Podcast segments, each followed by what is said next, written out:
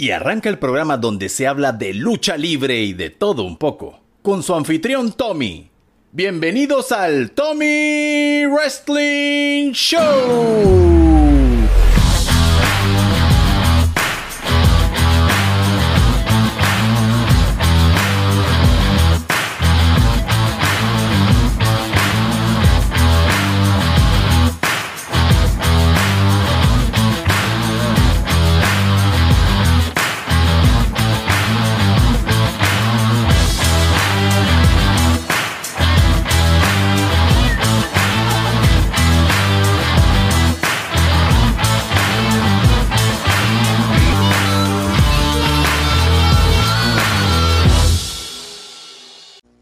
Buen día a todos. Sean bienvenidos a Tommy Wrestling Show nuevamente. Estábamos tomando unas pequeñas vacaciones porque, hey, vamos a ser honestos, hablar de Roy y SmackDown toda la semana, eso es bien aburrido. Ese programa está en panga. Así que hemos vuelto para hablar de algo bastante controversial. Eh, para los que ven el, escuchan, ven el podcast a través de YouTube, pues van a ver que hay un intro nuevo, este, con fotos nuevas, gracias a, al señor Paolo, conocido en Instagram como Pucho, y a Sigma Productions por excelentes fotos y, videos de calidad. El día de hoy me encuentro aquí con dos de mis amigos de wrestling. Aquí a la izquierda, el terror de los estadios de fútbol nacional, señor JC Soto. ¿Cómo está JC, hombre? Eh, ¿Qué tal, Tommy? ¿Qué tal a todos los oyentes de, este programa? Eh, bueno, estamos bien. Eh, contentos y listos para iniciar una nueva temporada de, del Tommy Wrestling Show en la Trifulca Wrestling Media. Listo, aquí a mi derecha tenemos al, al Lord de las apuestas. Ese, es el Lord del, del, del Under y el Over, Aldo. ¿Cómo estás? Buenas, buenas, buenas, Tommy. Así mismo, estamos en el Over y en el Under, como siempre. Eh, buenas noches, y buenas noches a todos los oyentes de Trifulca Wrestling Media, aquí en el programa del Tommy Wrestling Show, donde vamos a analizar, estamos de vuelta y interesante, interesante este tema que vamos a tocar hoy. Listo, este, antes de decir que vamos a hablar, eh, vamos a mandarle un saludo al señor Jay Cortés, el host del programa Ida y Vuelta acá de radio en Panamá este, que me ha dado la oportunidad de hacer una pequeña columna ahí de lucha libre, hablando temas ahí bastante conciso y cortito ahí para darle, sabes, algo más de, conocimiento a los fanáticos y, y, agrandar un poquito el programa. Pues saludos a Jay hasta Corea del Norte, chiste interno acá desde el chat, pero... Y hablando de, nuevos proyectos y de nuevas cosas, JC, este, me parece que nos ibas a comentar de, un nuevo movimiento acá que hay en Panamá de, radios online y esto. Danos un poco más de detalles, por favor. Eh, bueno, sí, eh, aprovecho la oportunidad para comentarles de que eh, hace como tres semanas un, un, conocido de nosotros entró en un proyecto de una radio online en Panamá sería una de las primeras en transmitir, o sea, horas seguidas. Y ahí estamos aprovechando para meter eh, programas, básicamente proyectos de, de, nosotros, pues, o sea, personas normales que se han juntado para, para hacer eh, programas y de diferentes temas. Por ejemplo, en el que estoy yo es, el programa de Bitácora Deportiva, una página deportiva acá de Panamá donde hablamos y tocamos temas del deporte nacional principalmente e internacional y ahí compartimos y debatimos también. Está el programa del señor Aldo Canto, que es Over and Under, que ahí como que eh, nos da un tutorial de, de todo este tema inmundo de las apuestas y también da buenos datos que, que han salido en los últimos días. Eh, también hay un podcast que es para mamás, eh, que, wow, eh, en verdad yo tuve la oportunidad de escucharlo y, es bien interesante porque, o sea, básicamente se cuentan las vivencias de una madre que, o sea, una madre joven y todo lo que pasa pero con, con, con buenos datos y con, y con, y con, bueno, con buen humor también, ¿no? Eh, también hay, hay podcast, hay programas variados que, que son, eh, o sea, de temas variados de lo que ocurre en el acontecer nacional y poco a poco se van a ir sumando más programas, ¿no? Sí, interesante lo que, lo que mencionas, ya que eh, solamente no trata de, de, deportes, hay, digamos, de cosas variadas. Eh, de repente allá podemos hablar un poquito de lucha libre un poco más, con un lenguaje un poco más coloquial y, y, bueno, sin los problemas de que nos da YouTube de esto de la música y esto que la verdad a veces uno quisiera ponerle un ambiente, tú sabes, diferente a, a los podcasts, pero que va, YouTube, donde ve música de una vez va afectando lo que es la, los videos y la cuenta y la verdad no, no estamos para eso. Casualmente hace un par de días, eh, y creo que lo comentábamos nosotros en el chat, que hay como una tendencia de que si tú publicas cosas de Olelit, de una vez te van tumbando la cuenta. Acá Alex me comenta que el día que Kenny Omega eh, ganó el campeonato de Impact, pues publicaron una foto de Kenny Omega con ambos títulos y a los dos minutos, ¡boom! La cuenta suspendida por 72 horas. Y, Aldo me comentaba también de que eh, supo de que estas cuentas que ponen pequeños GIFs de, las, de los combates también ponen algo de la Elite y para abajo. Y, vimos también que Botchmania también tumbaron la cuenta de YouTube y digo, es muy bonito lo que nos muestran de All Elite Wrestling, pero eh, no sé, esto robándonos el término de Aldo, una chiflaperrada de que cada vez que utilizas material de ellos, pues hay problemas. Entonces, imagínate estas personas que sacan material a diario sobre lucha libre, no pueden hablar de All Elite, pues, porque les tumban los les tumban los videos, los podcasts, no sé, no sé, la verdad Digo, me el, parece Mira, el tema ahí, también.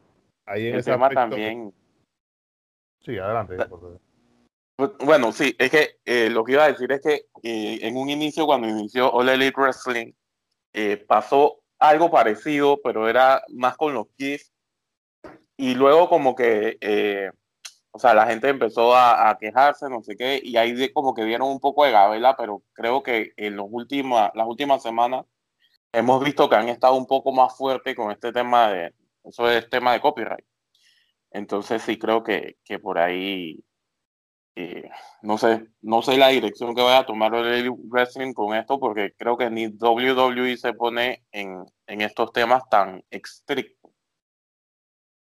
Sí, eh, lo que iba a comentar un poquito es que estuve leyendo hace, hace un par de horas que con el tema de la cuenta de Bochamenia, sobre todo, que sabemos que es una cuenta que que básicamente recopila, hace recopilación de todo lo que es errores o boches dentro de las diferentes eh, federaciones de lucha.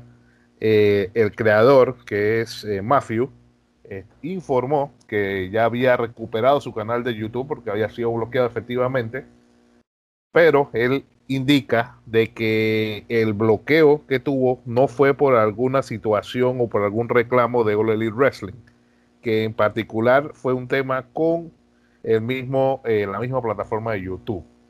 Que incluso para la recuperación de su canal eh, tuvieron ayuda del, del, de la gente de AEW y de la referee Aubrey Edwards. Eh, y bueno, él públicamente mandó su en su cuenta de Twitter de que, o sea, indicándole a los fans de que como que no se volcaran contra Ole Elite porque realmente como que gracias, con la ayuda de Ole Elite él pudo recuperar su canal. Vaya, de verdad que, que, que, cada historia tiene dos y tres versiones, porque la versión que había en el momento era Olelit, son malvados, son un, mono, son un monopolio, bla, bla, bla, bla, pero bueno, vemos que al final la misma gente de Olelit eh, lo, los estuvo ayudando. Sí, pero, pero eh, también, también digamos que en una compañía puede haber como, o sea, como ese cruce de, de, de señas, ¿no?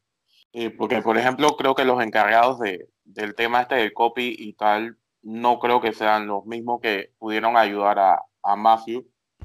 Y yo creo que, que, que, no sé, o sea, quizás se hizo en algún momento algo que se mandó, pero después como que uh, regularon y ahora de que quisieron darle ayuda a, lo, al que habían baneado su canal. ¿no? no, y también hace una, unos meses atrás también había sucedido un tema, no sé si, si ustedes tuvieron anuentes del canal del español Fallback. Sí. Que también tuvo una situación parecida, pero era con la gente de New Japan Pro Wrestling.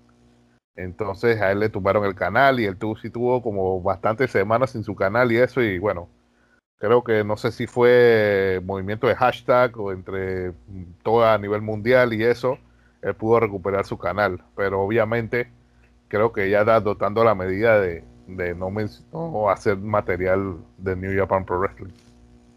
Antes, antes de entrar en materia, creo que no mencioné el nombre de la radio online.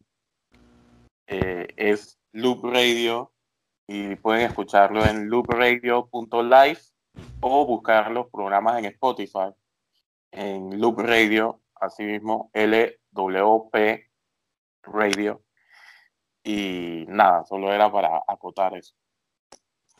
Listo, muchas gracias por la información. La verdad he escuchado varios de, los programas y, el contenido es bastante, bastante variado. Incluso el, compañero Jake este, tiene, tiene una versión de su programa para, para la radio online, lo cual me parece bien porque digo, eh, yo entiendo que muchas personas piensan que quizás la radio es solamente para escuchar música, pero créeme que una variación es necesaria. Escuchas algo de música, algo de noticias. Eh, de repente vi que también hay programas de, del Cuara, que es como una, cuenta de farándula. Digo, es variado, está bien, ¿no?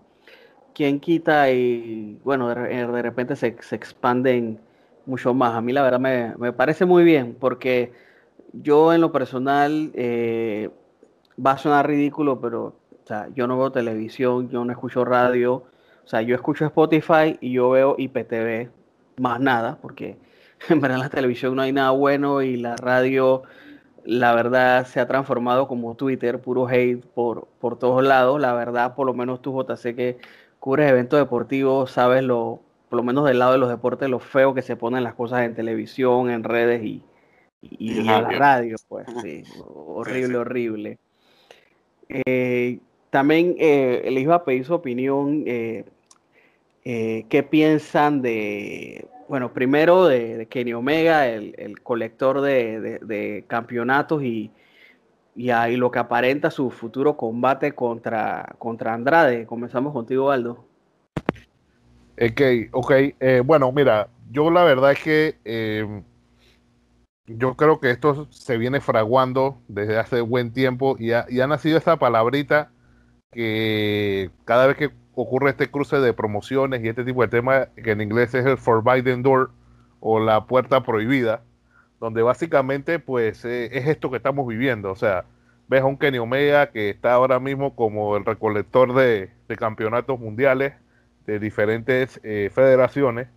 Eh, me parece que esto es algo que se pedía en cierta medida, dado que que creo que Oleli está tomando la batuta en ese aspecto de ir haciendo conexión con las diferentes eh, federaciones. Por ahí vi que se una lucha interpromocional también de el señor, el veterano Yugi Nagata de New Japan Pro Wrestling va a hacer una lucha en AEW. Eh, y se viene fraguando este, este movimiento que yo creo que los fans lo estaban pidiendo hace mucho rato. Y a su vez, WWE esto creo que en cierta medida está dando sus pequeños pasos también en, hacer algunos temas de conexiones con otras federaciones. Por ahí eh, leía un poquito de que le estaban haciendo una entrevista a, a este em, Fred Rosser, eh, que era integrante de Nexus.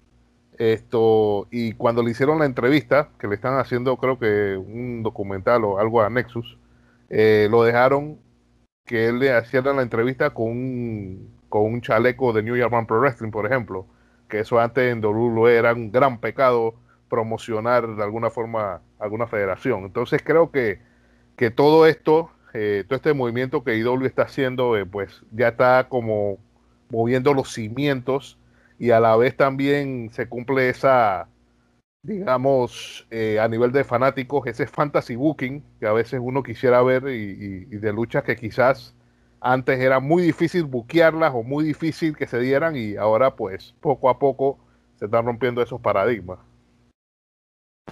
JC.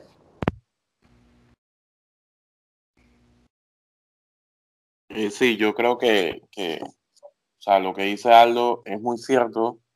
Eh, WWE creo que ya está pensando en, en, dejarse de eso, que, no quería eh, establecer relaciones con nadie.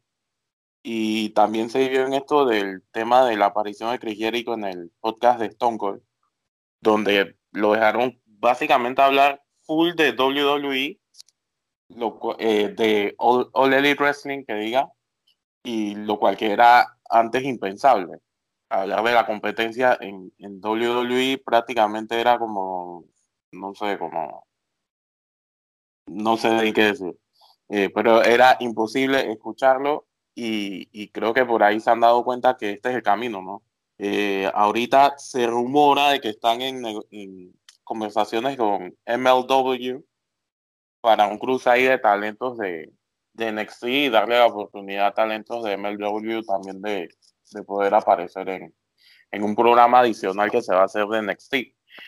Eh, yo creo que por ahí el tema también este del Tibel Collector, eh, me parece que eh, ha ido eh, bien llevado. Creo que Impact necesitaba como ese impacto para usar esa referencia y, me parece que, que, ha estado bien. por ahí también se criticó un poco la lucha ante Rich Swan, que es donde gana el campeonato, pero digo, casi es imposible de que encontrar varios luchadores que le lleven, le aguanten el tren a Kenny Omega. Así que creo que las críticas fueron un poco duras hacia Rizuan y, y, nada, esperar que, que siga acá. Ok, como siguiente punto, muchachos, eh, no sé si leyeron o escucharon las críticas que hubo del, del combate Blood and Guts del miércoles pasado en All Elite. Eh, para hacerlo un poco corto, yo siento que la producción de All Elite tiene serias fallas a la hora de cerrar los programas. Diría yo, bueno, producción, parte booking, pero las, o yo vi el combate, eh, a mí me gustó, estuvo, estuvo ok, no estuvo tan espectacular como los, como los, eh, los de NXT, eh, de los Wargames pero acá lo que terminó de rematar fue el hecho de que al final Chris Jericho cae de la jaula y una toma muy, muy, o sea, primero había una toma muy buena donde tú veías a Chris Jericho de que, wow, cayó en el metal y se jodió y se focopió y todo, pero luego hay una toma lateral muy mala que hace ver que debajo de todo eso había puro colchón. Entonces siento que esa toma de dos segundos le robó toda la mafia, dije la mafia, le robó toda la magia al momento del final. Y como mencioné, pues algo está pasando ahí con la, con la producción de Elite en estos cierres de programas. Ya lo vimos anteriormente con la super, super explosión de pirotecnia que hubo en el mes de febrero. Eh, no sé si alguno desea agregar algo con respecto a este tema.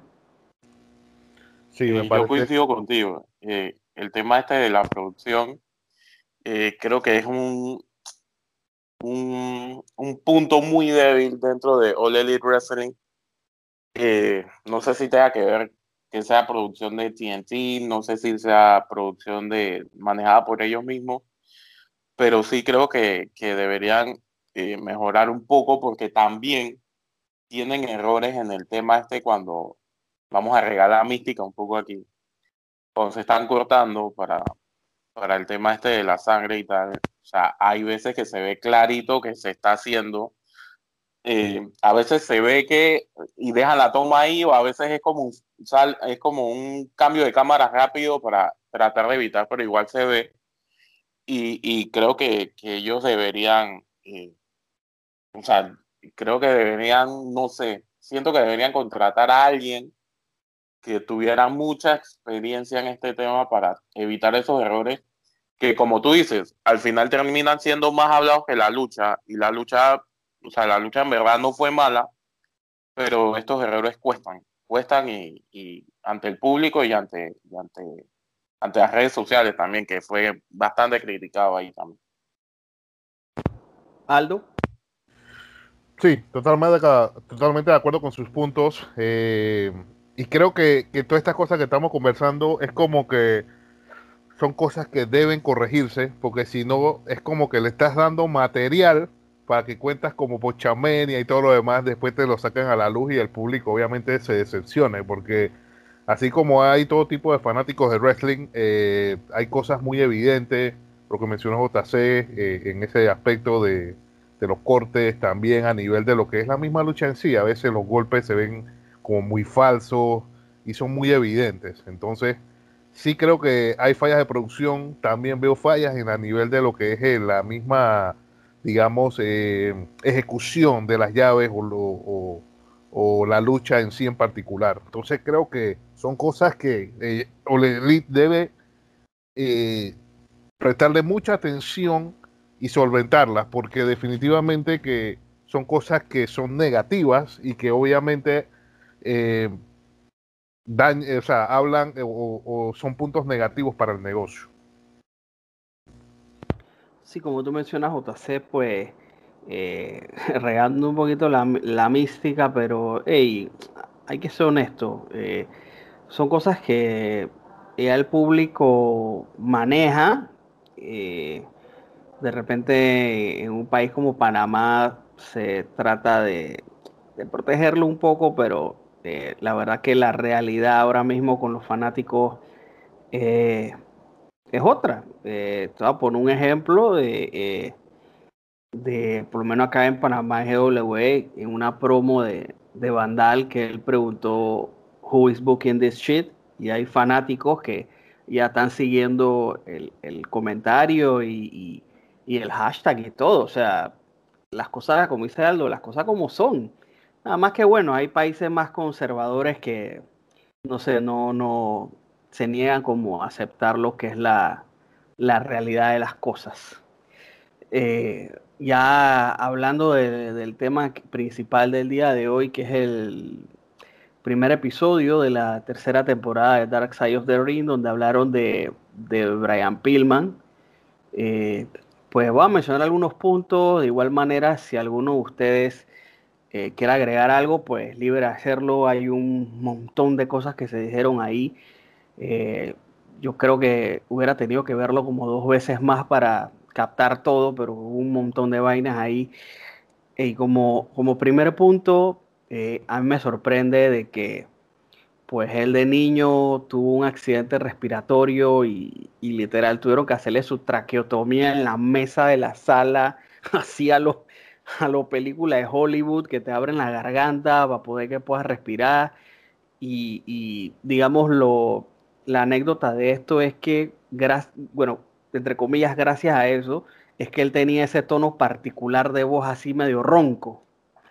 Y chuso, comenzando por ahí, pues siento que una vida que luchísticamente pudo dar para más eh, a nivel personal fue como, como que bien triste, o sea, fue, fue bien triste. No sé si alguno de ustedes me pueda comentar algo más o menos del inicio del, documental, Aldo.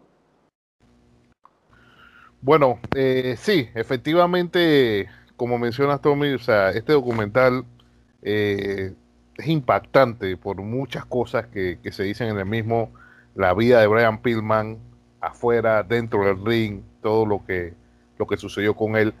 Eh, ese tema eh, que mencionas, pues de que lo tuvieron que operar en, en una big comedor, eh, ya tú empiezas a ver que desde ese momento ya su vida empieza a tener sus, digamos, sus complicaciones en ese aspecto.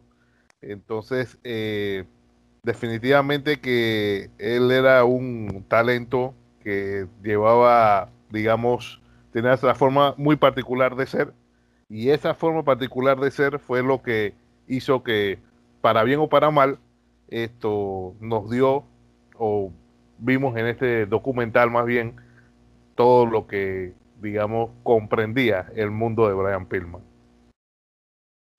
JC. Eh, sí, Bueno, el tema este de, de, la traqueotomía que le hacen eh, es porque él tenía, él ya cargaba un problema en las cuerdas vocales y un día su madre lo encontró sin poder respirar, ahí llamaron a, la ambulancia y bueno, tuvieron que hacerlo una vez porque si no se iba.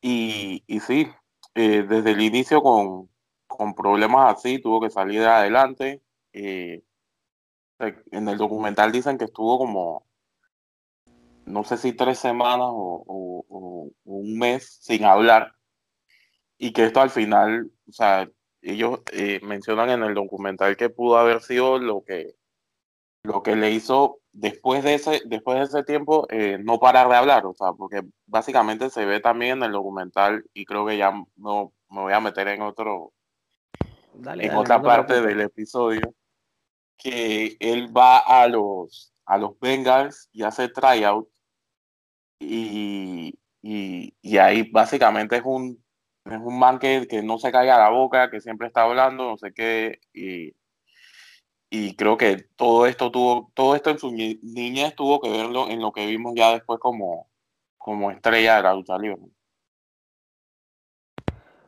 Bueno, también eh, cuando, cuando mencionan lo de lo de la carrera de la NFL, pues eh, la mayoría tiene como no sé, como intentos de carrera.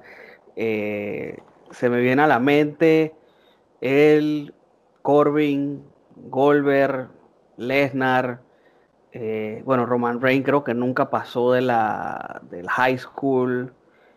Eh, creo que de repente, no me acuerdo quién había intentado como jugar béisbol y tampoco, como que bueno, son atletas, pero por uno u otro motivo este, no, no consiguen llegar al nivel profesional de, estos deportes. Eh, Aldo, no sé si nos quieras comentar más o menos los inicios de, de, en la, en la WCW. Ok, eh, sí, Brian Pillman, pues esto, él eh, llega a la WCW y llega de una forma, pues, en la cual en ese momento el director de Talent Relations era básicamente el señor Jim Ross.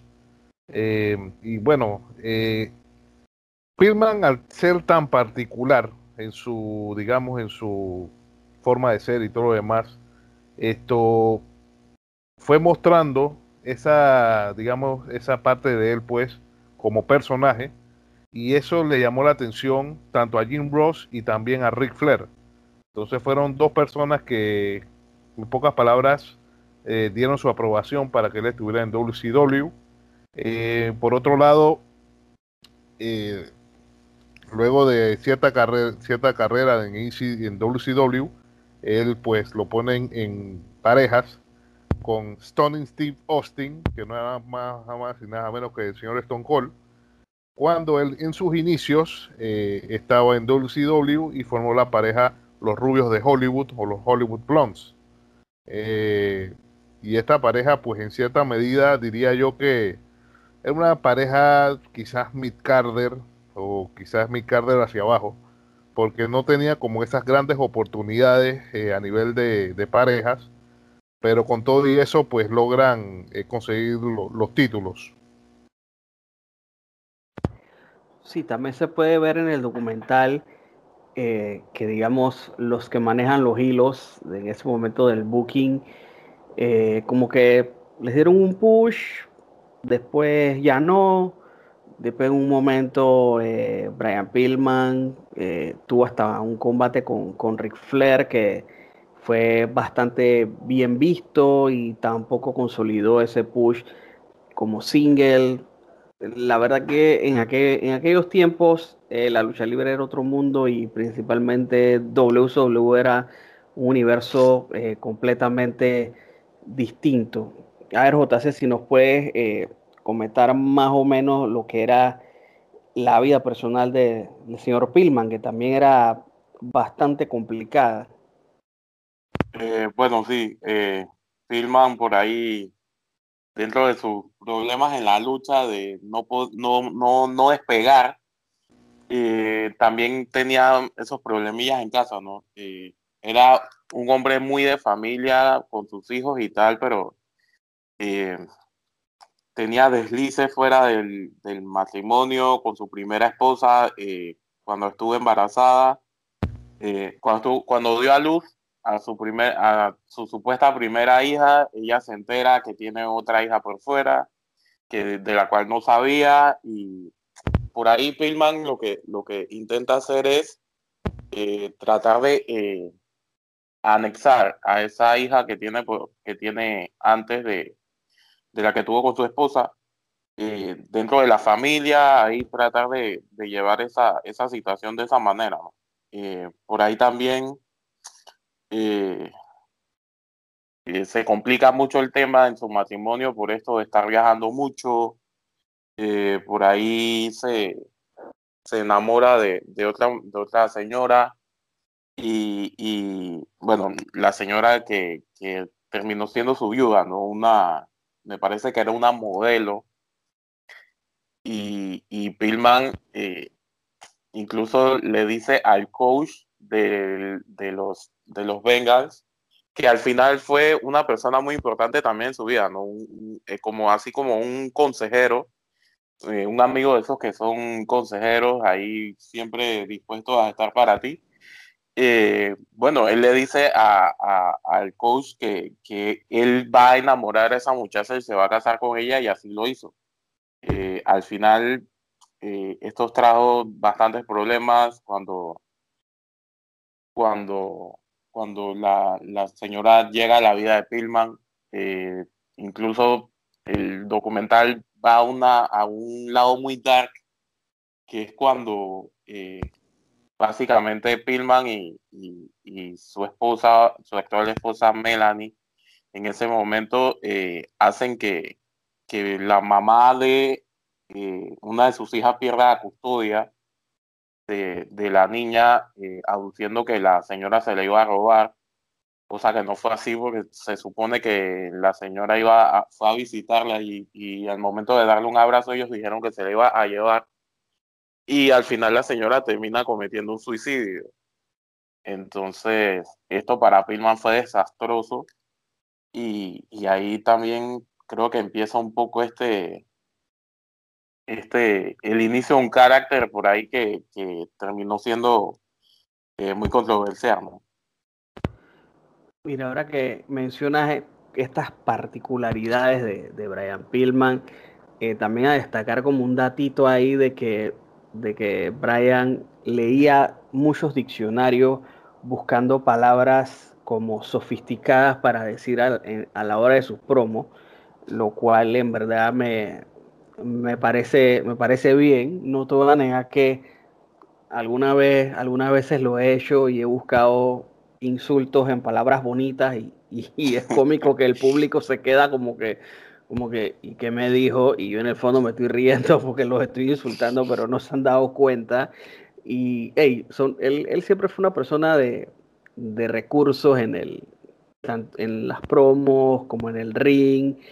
Lastimosamente, pues esta vida de, luchador hasta quizás de repente ya no tanto, pero en los 80 y en los 90 era como que era como demasiado. Esa vida de 300 días al, año en, la carretera, quedándote en hoteles, cada ciudad que ibas te pegabas una borrachera, te fumabas poco de droga, que eras infiel a, tu esposa, de repente dejabas hijos tirados, era como me parece, me parece una mala combinación.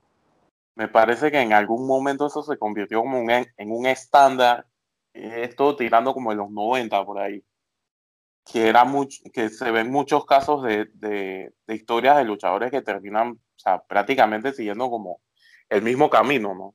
Algunos se salvan, algunos no. Y, y bueno, creo que, que, bueno, ya creo que eso ahorita ya no es, no es el estándar, lo cual creo que es bueno. Y eso que comentas de, de Pillman estudiando diccionario, eh, lo comentaba Stone Cold, y Stone Cold también comenta que básicamente todo este tema de los Hollywood Blondes y tal, todo el gimmick de, la de los gestos con la cámara, el vestuario y, lo que hacían dentro del ring, todo esto vino de la mente de Brian Pillman, que también demuestra un poco lo, la creatividad que tenía dentro de su mente. Y como mencionaste, su consejero, el señor Kingwood, que, que era su preparador físico en, los Bengals y, a largo plazo quedó siendo uno de sus mejores amigos y como menciona, consejero. Eh, vamos a tomar un break de, esta historia que estaba medio darks y, Aldo dice que tenías lista de, de, luchadores cumpleañeros más o menos por este tiempo. Adelante. Correcto, correcto. Tenemos nuestro segmento Los cumpleañeros de, vamos a ver, los últimos del mes de mayo, del mes de mayo 2021, donde tenemos varias personalidades aquí. Eh, y yo creo que hay varios caballos en esta lista, pero bueno. Eh, el primero, el primero viene siendo nada más, nada menos que el señor Tim Storm de la NWA, que por ahí lo vi que anda en temas de comentarista, para que la NWA se está reactivando. El señor Pat McAfee, que está ese señor jugador ex jugador profesional de fútbol americano y creo que ha dejado una huella bastante interesante en, en sobre todo en NXT y todo ese ángulo que tuvo con, comentarista de SmackDown ahora. Y ahora comentarista de SmackDown correcto. Eh, y creo que hizo un buen trabajo en su feudo con Adam Cole. La super estrella ya no se puede decir de lucha libre nada más ya la mega estrella de Hollywood también. La Roca de cumpleaños también tuvo esta semana un gran heel, y este yo creo que es caballo de Tommy, el Big Boss Man. Yo creo que si ese señor hubiera seguido la lucha libre, hubiera sido tremendo, tremendo heel. Sí, en verdad el man se llevaba a pecho su, su trabajo, porque no era un personaje, su trabajo es carcelero de, prisiones de máxima seguridad. Sí, correcto. Eh, por otro lado, también tenemos a el patriarca de la dinastía Hart, Stu Hart, que entrenó a todos sus hijos, entrenó a gran cantidad de luchadores que pasaron por allá por el calabozo de los Harts. Chelsea Green. a Pillman también. Al mismo Pillman, exactamente, del que estamos conversando por ahí cuando empezaba el documental. Le estaban haciendo una llave ahí, como esa de ajustar cuello, como decimos acá. Esto, por ahí, Chelsea Green, también de cumpleaños. Dominic Misterio, Charles Flair. Y el siguiente es el caballo, caballo personal del señor Tommy Wrestling. Una sola palabra lo describe. ¡Bang! Mismo ah, DDP. Sí, señor. Diamond Dallas Page. Kevin Owens, que usa la stunner ahora por ahí de finisher. Tangaloa de New York Pro Wrestling. Col Cabana. Ahí para uno para allá para los amigos de Trifulca Wrestling Media. Apolo, directamente de Puerto Rico, la gran estrella de la isla. Eh, también tenemos eh, Brian Knobs de los Nasty Boys. Will Osprey, ahora campeón por allá por New York Pro Wrestling. Como todos los años para este tiempo, cada vez que entra mayo siempre nos tenemos a acordar de este nombre, el señor Owen Hart. Le hubiera ajustado un año más de vida. Hércules, el eh, Rey Fernández de la WWF en, en ese momento, que sacaba y daba vueltas con la cadena. Eh, por ahí también a nivel nacional acá en Panamá, eh, su nombre real era Johnny Lescano Smith, pero internacionalmente se le conoció como Kato Kung Lee, que fue, fue, o sea, ese personaje se desarrolló mucho en México eh, Io Shirai, Tommaso Ciampa, el actor de Hollywood y a veces luchador de Stephen Amell, que lo vemos en la serie Arrow, o lo veíamos en la serie Arrow más bien. Por ahí también cerrando la lista, la lucha de sumo que hubo hace un par de años en un WrestleMania, Bono, que se enfrentó contra el Big Show, y cierra la lista un talento español que ahora mismo lo veo luchando bastante por allá por NXT UK, eh, nada más y nada menos que a Kid. Ahora que mencionas a, Stephen Amell, no recuerdo qué cadena de televisión es, pero hay una serie que trata como de cómo es la vida backstage de los luchadores y, Stephen Amell es uno de los, de los actores. Eh, fue elegido, tengo entendido, por su corta experiencia en WWE, en, también en, las indie, que estuvo un tiempo en el Bullet Club. Y bueno, el tipo acondicionó el físico y ahí está haciendo el, papel. Voy a buscar en qué canales que están pasando están pasando esa serie. Esa, serie se llama Hills. Sí, sí. Y esa la están pasando en, Stars Network. Ah, ok, está. vaya a su, su proveedor de IPTV más cercano para que pueda verla. Correcto, y por ahí también eh, uno que lo acompaña es uno de los actores de, de Vikings. Ah, no me acuerdo el nombre, pero sí me parece que, había escuchado eso. Así que, sí, esa es una serie que está desarrollando Stephen Amell en, en temas de wrestling. Ok, para regresar acá al tema de, de, de Brian Pillman, este, bueno, el, un momento donde ya pues se vence su contrato de WCW y él hace ver de que él fue donde Eric Bischoff a reclamar que él quería plata, que él quería un contrato y que y como que él, él se había ido porque él quiso. Eh, llegó a, ICW donde tuvo, digamos, una corta participación. Y ahí fue donde comenzó a desarrollar el personaje este de Luz Cannon, que está así todo loco. Eh, y digamos que cayó en como en, la mira de, WWE que en ese momento lo estaba buscando. JC, no sé qué nos puedes agregar de, esta transición que tuvo Brian Pillman. Eh, bueno, básicamente Brian Pillman, eh, o sea, él en ese momento de su vida, él solo quería plata para poder mantener a sus hijos. Eh, ya en ese momento tenía cinco hijos que alimentar y cosa que no era fácil, cosa que no es fácil, creo que ahora mismo tampoco. Y, y en ese momento él habla con Eric Bischoff y le dice, eh, necesito más plata. Bischoff le dice, no te puedo ofrecer más plata porque eso es lo que me dan ahorita eh, de parte de, la, de los jefes. Pero ahí llegan al, a un acuerdo de que si WWE eh, logra ofrecerle más plata que le da WCW y él eh, logra hacer eh, sonido en WWE o WWF en ese momento. WCW le, WCW le aseguraba que iba a, firmarlo por más plata, que en parte era un poco el, el, el plan que tenían. Y al final, eh, comenta Yeyar que, eh, no, comenta Dave Meltzer, que también aparece en el documental, que Brian Pillman, eh, sí, ya estaba siendo mirado por WWE, pero llega de la nada a una convención y se presenta él mismo a Vince McMahon y, y, o sea, básicamente dije saludándolo y pidiéndole fotos y que una foto, no sé qué. Y, y en ese momento Vince McMahon como que ya dio el go eh, full, ¿no? O sea, el man hizo la, la del fanático loco. Exactamente.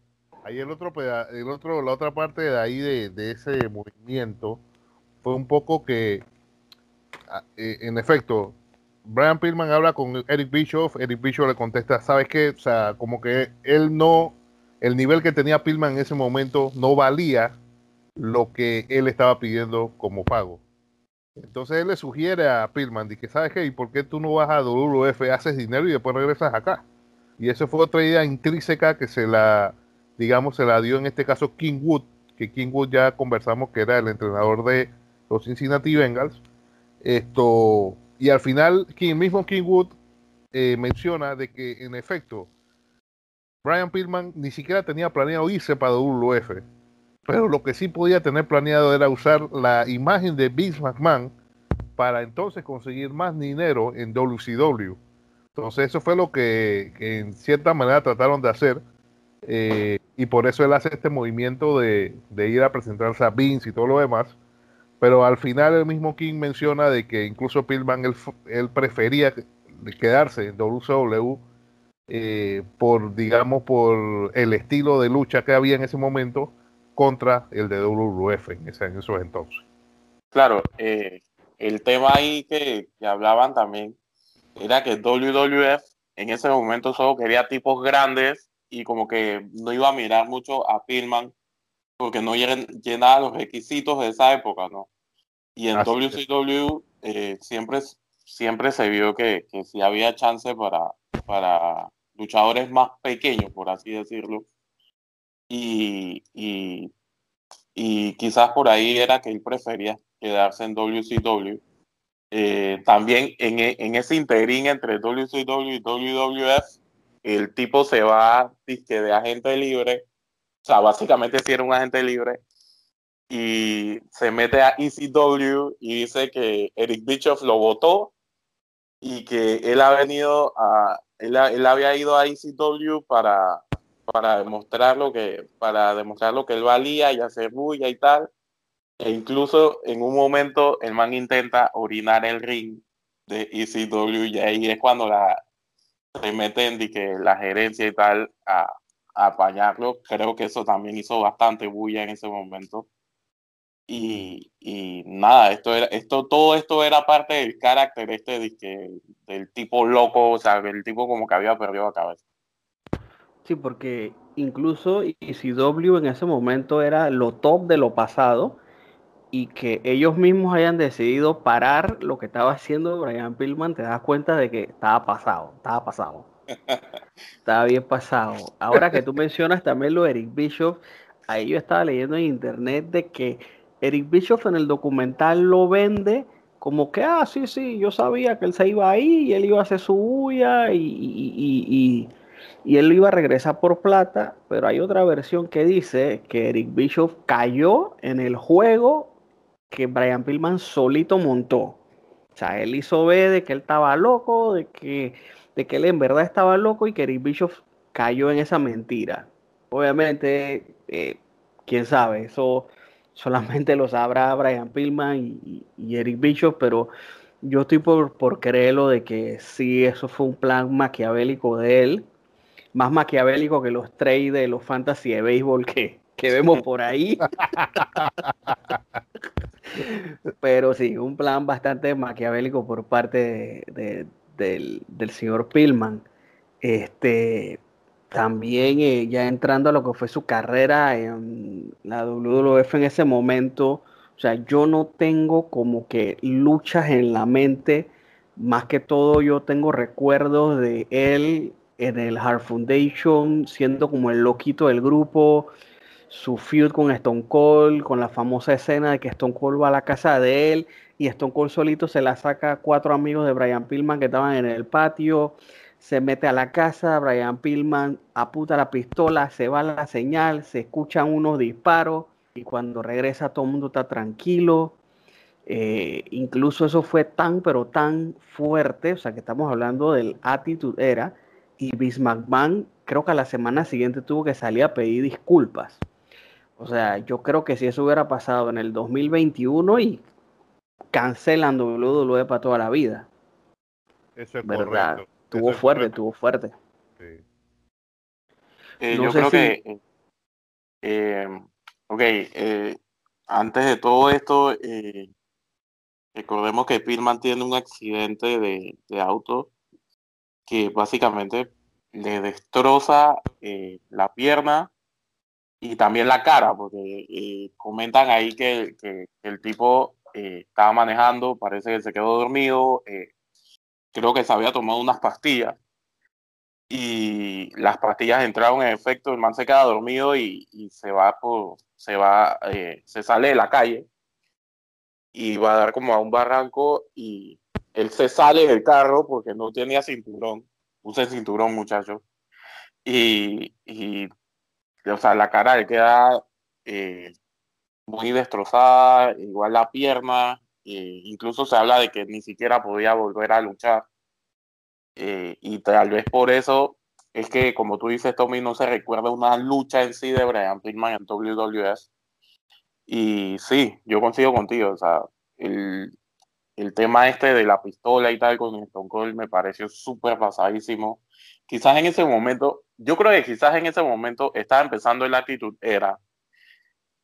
Y, o sea, ahí yo creo que yo creo que eso se dio un poco el, el tope hasta dónde podía llegar el tema este de actitud era. porque que hayan tenido que pedir perdón la semana siguiente, me parece que eso puso un stop de hey, este, a este punto no debemos llegar. Pero de aquí para abajo todo vale. O sea, de ahí para abajo es todo lo que vimos en el actitud era menos este tema con pistolas y tal, que, que o sea, me pareció súper pasadísimo y creo que hasta de mal gusto. Yo creo que lo más cercano a otra pistola que vimos fue en ese segmento que Stone Cold le puso una pistola en la cabeza a Vince y cuando disparó era como en las comiquitas que salía una banderita que decía de que van 316. Oh, sí. Que, que, que, que Vince mamá se orinaba en el ring. Sí, sí, sí. Ahí apoyando, apoyando lo que menciona JC del accidente, pues también se habla un poco de que cuando él sale del, o sea, producto del impacto, que él sale impulsado del carro, él queda 15 pies de donde se encontraba el carro, eh, su cara toda destrozada, tuvieron que meterle unos platos aquí mismo en la cara, tuvieron que hacer una, operación facial para tratar de, arreglar todo, porque todo estaba de más, todo, la nariz, todo estaba muy destrozado. Eh, a nivel de las piernas tuvieron que meterle todos los temas de los hierros, tornillos, etcétera. Incluso había un momento que incluso las enfermeras tenían que acomodar el pie porque el pie como que se le iba de un lado, tenía todo lo que era el tobillo destrozado, que incluso se habló en ese momento de que él podía hasta perder el pie. O sea, fue un accidente muy horrible que tuvo Brian Pillman. Em, y, digamos que la magia de todo esto, eh, como conversamos hace unos minutos, a pesar de este accidente, a pesar de todo lo que era la parte de, esta situación, eh, Brian Pillman logra, aún no estando 100%, él logra un contrato con WWF por tres años con Vince McMahon. Lo cual eso yo creo que yo no, no, no, no comprendo cómo una persona que haya tenido un accidente de esa índole y que su recuperación iba a ser bien larga debido a todo lo que hemos descrito, eh, él logra con todo, con toda esta situación, logra esa contratación.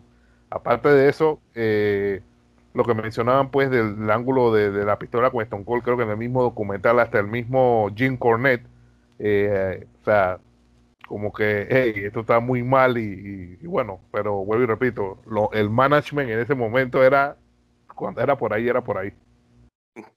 Correcto sea, le, diste un contrato de tres años con dinero garantizado a un man que está todo parchado y que estaba viviendo a punta de, medicinas para el dolor. O sea, eh, no sé, siento que, que Vince en ese momento se habrá enamorado del personaje y se emocionó y lo firmó y bueno, quizás no vio a largo plazo que iba a ser una persona que iba a tener que utilizarla más de, de carácter fuera del ring que, lo que iba a poder presentar dentro del mismo. Digo, al final, Dale, al final como, como personaje creo que servía.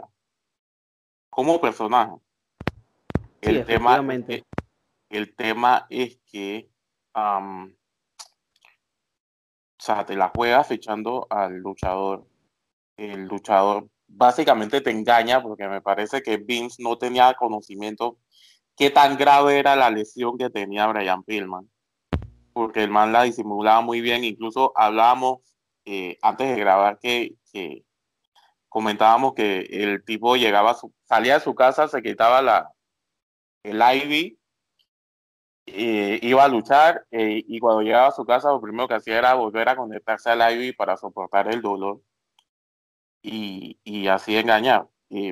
también comentamos que no, que engañó bastante hasta a sus amigos, que, o sea, dudaban si de verdad él mantenía, si él mantenía, eh, si el man estaba mal o si estaba eh, básicamente dentro de carácter. Y creo que por ahí demuestra mucho también lo, lo, lo tanto que cuidó Brian Pillman todo este tema de, de su lesión que, que, como ya comentamos, incluso se hablaba que no podía ni volver a luchar nuevamente. Sí, agregando a eso que menciona JC, eh, eh, digamos que Brian Pillman agarró este evento eh, de, esta gran lesión que tenía y él lo que hizo fue que de una forma u otra él mantuvo eso bien cerrada la información, logra el contrato incluso en la prensa especializada de wrestling en esos momentos, se hablaban hasta de rumores de que él se iba a hacer una cirugía en su cara para parecerse a Shawn Michaels, para entonces venir a WWF para hacer como Shawn Michaels versus Shawn Michaels. O sea, hasta ese nivel eh, los rumores estaban. O sea, yo creo que Brian Pillman hizo un excelente trabajo en uno, ocultar su lesión, en dos, eh, poner las cartas a su favor, lograr un contrato, y en tres, mantenerse vigente de modo tal que incluso el día de su debut en WWF, el man entró con, muletas, o sea, sí, sí, sí. yo creo que, que, que Pillman definitivamente, podemos decirlo que tenía una vida muy ajetreada, que era un poco loco o todo lo que tú quieras, pero a la vez también el man hizo movidas tremendas e inteligentes para su favor, porque al final de todo esto es que Brian Pillman eh, hacía todo esto luchar y, hacer todo esto era simplemente por una sola razón y era proveer a su familia. Claro, y yo creo que, eh, o sea, de lo que nos queda eh, del documental es que Pillman era, una, era un tipo brillante. O sea, el man eh, o sea, tenía muy buenas ideas, engañó casi a todo el mundo. Yo no sé si, yo no sé si al final terminó engañándose a él mismo y, creo que, por ahí, eh, o sea, para mí esa es una de las conclusiones que me queda del documental. Como dicen en el argot nacional, se tragó la chamba. Completita. Yo soy, y, bueno, lamentablemente esta vida llena de excesos, de lesiones, de, de, todo, o sea, muchas cosas malas había alrededor de él muchas ocasionadas por él mismo, pues lamentablemente eh, el señor Brian Pillman fallece en el año 1997, el día que tenía un pay-per-view. Eh, cuentan en el documental que, que Jim Cornette lo llamó al hotel donde se había hospedado y básicamente le dijeron que se esperara un momento, lo pusieron ahí en hall un buen par de minutos y cuando regresó la recepcionista le dice, no, él murió y la policía está aquí. Y le dijeron a Bruce Pritchard y fue como que, wow, o sea, tú en ese momento que alguien no te llega al evento, tú piensas el tranque, le pasó algo en el carro, lo dejó el avión, cualquier cosa. Tú esperas cualquier cosa, a menos que te digan, ah, no, es que él murió y pues, wow, eso tuvo sido muy fuerte. Eh, lamentablemente, pues el señor Vince comete la estupidez de hacer una entrevista casi de inmediato con, con su viuda. No sé qué nos puedes agregar de esto, Aldo. Bueno, eh, te voy a decir una cosa. A mí me dejó muy impactado eh, la viuda, o sea, la viuda de Brian Pittman, porque se ve que es una persona que tiene sus adicciones y sus problemas. Eh, también ese tema me pareció muy fuera de lugar que Vince McMahon, casi a horas de que había fallecido Pitman, le haga una entrevista para el Monday Night Raw y yo creo que, que esto es como lo que siempre criticamos a veces de que WWF se aprovecha de la muerte de los luchadores para lucrar o para hacer rating o para lo que tú quieras, pero creo que eso no debió ser. Y, pero digo, al final Vince lo propone y la viuda simplemente dice que sabes que si es con Brian el show debe continuar o sea vamos o sea ella también da algo para hacer esto pero me parece algo como muy fuera de lugar eh, este tema. Eh, también quisiera aportar que en el tema de la muerte pues eh, se menciona de que él muere por una situación de ataque al corazón pero luego Stone Cold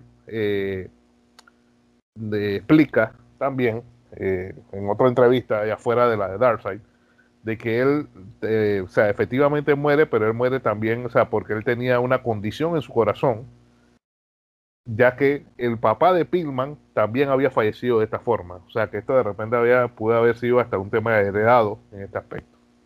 Y que, digamos, en los controles que le hacían a Pillman en ese momento, como que nunca le detectaron que él tenía una deficiencia en el corazón, y pues esto al final es lo que termina su vida. ¿Algo que quieras agregar, JC? Eh, sí, eh, al final, eh, muere en un ataque al corazón. El papá creo que se murió a los 55 años de eso mismo.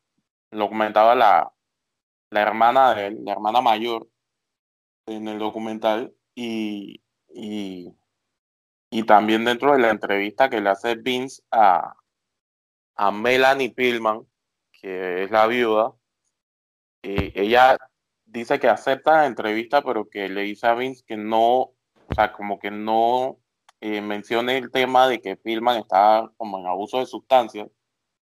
Y McMahon, por supuesto, es lo primero que, le pregunta y lo que sale en el documental que le pregunta. Eh, Súper incómodo eh, ver eso. Y creo que, que, no sé, me parece que es, la, lo, es lo segundo eh, lo segundo peor del documental, ¿no? Ver, ver ese footage que de verdad yo no había visto. Eh, o sea, me dejó un poco impactado porque en verdad se ve que, que, la, la viuda la está pasando muy mal en ese momento. Y como dice Aldo, pues se agarran de esa de que él lo hubiera querido así. Eh, tenemos otro ejemplo de eso eh, en un feud de, Randy Orton con Rey Misterio en el 2006 que Randy Orton casualmente hace unas semanas lo mencionó, que la orden del booking era que tenía que decirle a Rey Misterio que Eddie Guerrero estaba ardiendo en el infierno y que él, y que él no quiso hacerlo y la historia dice de que Vince McMahon obtuvo el, digamos, el permiso de Vicky Guerrero porque Eddie lo hubiera querido así. O sea, digo, tú no puedes tratar de de adivinar qué hubiese querido no una persona que ya lamentablemente no está entre nosotros, pero siento que abusan mucho utilizando esa carta del que hubiera, que él sí lo hubiera querido. Pero, Luego, mira, pero mira, Tommy, ahí te menciono algo. Mira, por ejemplo, aquí mencionamos esto de que, sabes que la, la, en este caso la vida de Pillman o Vicky Guerrero, pues dicen sí, o sea, como que ellas siguen con el tema. Pues entonces, es lo que yo digo, o sea, los fanáticos criticamos a veces porque no y criticamos porque sí. Porque si nos vamos al tema de Owen Hart, tú sabes que la esposa de Owen Hart está todo súper dura con su tema y ahí entonces es el caso contrario. Entonces también criticamos porque no hay nada con Owen Hart, que no sé qué, o sea, siempre era como la inconformidad y el tema, ¿no? Eh, también aportando algo más al tema este de Pillman, eh, en el 2008 eh, él tuvo también como una hija adoptada que se llamaba Alexis Reed y también llegó a ser ballet dentro del mundo de la lucha. Ella también muere por temas de accidentes automovilísticos, por lesiones de un accidente a la edad de 26 años. Entonces creo que, que, también lo positivo de lo que yo veo de, lo, de, de este tema de los documentales de Dark Side of the Ring es que lo vimos en el, en el, en el episodio que presentaron de Chris Benoit, que te das cuenta cómo ellos tratan al final, pues, de, demostrar, o sea, como que dentro de toda esta turbulencia familiar que viven los luchadores y su familia, pues siempre hay algo positivo. Ahí te diste cuenta que, que el hijo de Chris Benoit se estaba reconciliando con su tía, y acá en este documental lo que podemos ver es que definitivamente la tía o la hermana mayor de, de Brian es la como la catalizadora y la que trata pues de, mantener a todos los hijos en, armonía y estas cosas, ¿no? Entonces, como punto positivo del documental. El tema que comentas de, de la, la, la, la, hija de Pillman, que en verdad era la hijastra, porque es, la, era la primera hija de la viuda de Pillman. Ah, ok, correcto. Eh, sí, es, ahí dicen, o sea, eso ella ni sale mencionada en el documental, sea, la mencionan como genéricamente y que, que Brian tuvo cinco hijos porque adoptó a, creo que fueron a dos de, de la viuda. Eh, en, en, ese tema, o sea, ahí se dice que, que, ella murió por un accidente automovilístico, pero todo está como, como muy oculto, pues, o sea, como que no hay mucha información de eso, eh, de, cómo, de cómo y por qué muere eh, específicamente ella eh, dentro de, ese accidente. Pues. Y también se comenta que ella era, o sea, que ella, eh, como creció viendo a Pillman, como que ella es una de las que más se parecía en carácter a Pillman. Es lo que se dice por ahí, ¿no? Y también el tema de, el tema de, de, de la esposa de Pillman, la viuda. Eh, no sé si para ir cerrando un poco, eh, ahí se habla también que, que ella, ella se une con alguien que termina siendo padrastro de los hijos de Pillman y que el man como que es muy, el man como que es abusivo, como que es drogadicto, eh, alcohólico, e introduce a la mamá también a ese mundo ya del todo y, bueno, ahí todo es un desastre. Eh, incluso, ahí es... el, incluso el hijo de, bueno, Brian Jr. habla de que algo que para mí fue bien triste, que él dijo que él nunca jugó deportes porque él no tenía quien lo llevara a un parque a apañar una pelota, que incluso el perro del tipo este lo veía y lo mordía, o sea, como dice Aldo, si no hubiese sido por la tía, que casualmente subió una foto hace unos días, todos estos hijos hubieran sido un desastre completo. Sí, correcto. Y bueno, eh, en parte también es, el estado que vimos a, la viuda de Pillman, que ya dijo Aldo que es súper lamentable que cómo se ve, pues, por el tema este de las adicciones y tal, que se ve que ha quedado mal no ve que tiene estos tics extraños que se ven en, en personas que tienen este problema. Por ahí, por ahí, por otro, por otro tema, cerrando el documental, también vemos cómo eh, Brian Pillman pues expresa todo este, todos estos problemas que acaban de decir pues de su, de su padrastro, que él no tuvo su tema deportivo, es que él fue bueno un poco en videojuegos y el tipo le agarraba el GameCube y se lo estrellaba. Eh, o sea, y que al final pues él también decide meterse en el tema de la lucha libre, pues obviamente para, para cargar ese legado de, Brian Pillman. Eh, él fue entrenado por Lance Storm y también se nota también que la misma familia tiene como cierta preocupación con Brian porque prácticamente no quieren como que como que pase de nuevo la misma historia que pasó a sus padres, pues, pero en cierta medida por lo que yo vi a Brian expresarse y todo lo demás, pues él obviamente quiere ser luchador, pero obviamente con una vida mucho más controlada en este aspecto. Son tiempos diferentes. Sí, ya casi al final del documental muestran pietajes de él en All Elite. Incluso ponen una, un fragmento de una lucha de él de, en MLW con, con Vandal, que yo me quedé y que wow, o sea, este Vandal ha luchado con medio planeta. sí, porque... Sí, porque en YouTube hay una lucha de Vandal con, con, Adam Cole también.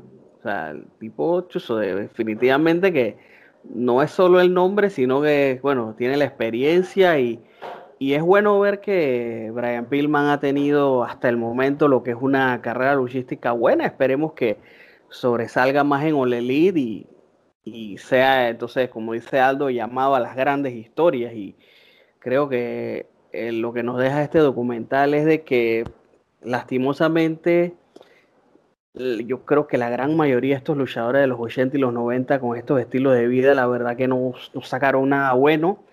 Algunos ya no están, otros siguen con nosotros, pero realmente afectados, por mencionar casos Scott Hall, eh, Jake Roberts.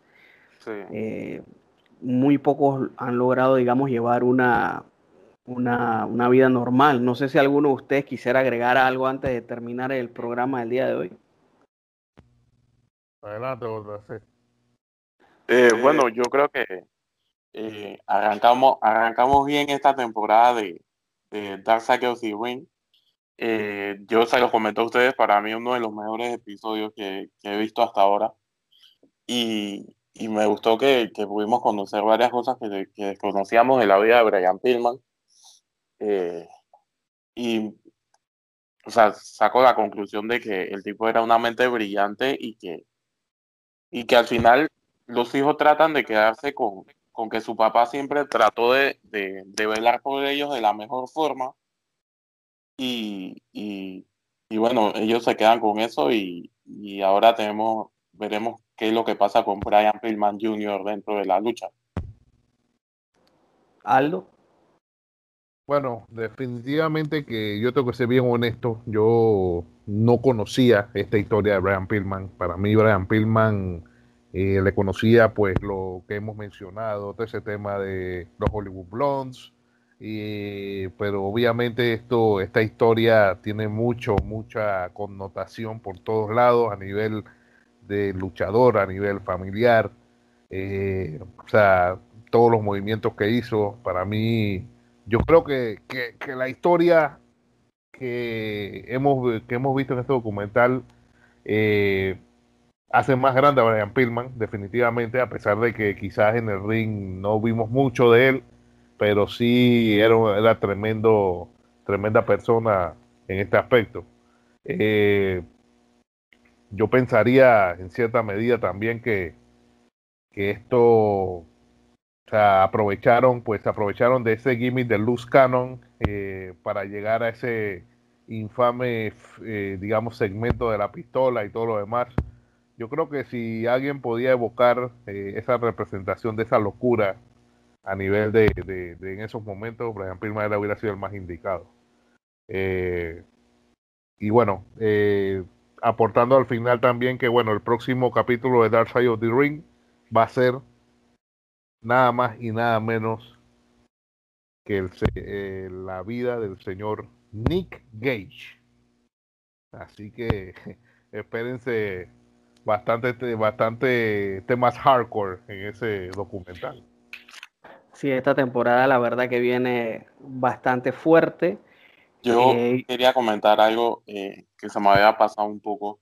Eh, dentro del documental, eh, menciona como que él, él, le dice a Brian como que, hey, intenta otra cosa, o sea, no luches, pues, intenta ser comentarista, no sé, booker o algo así.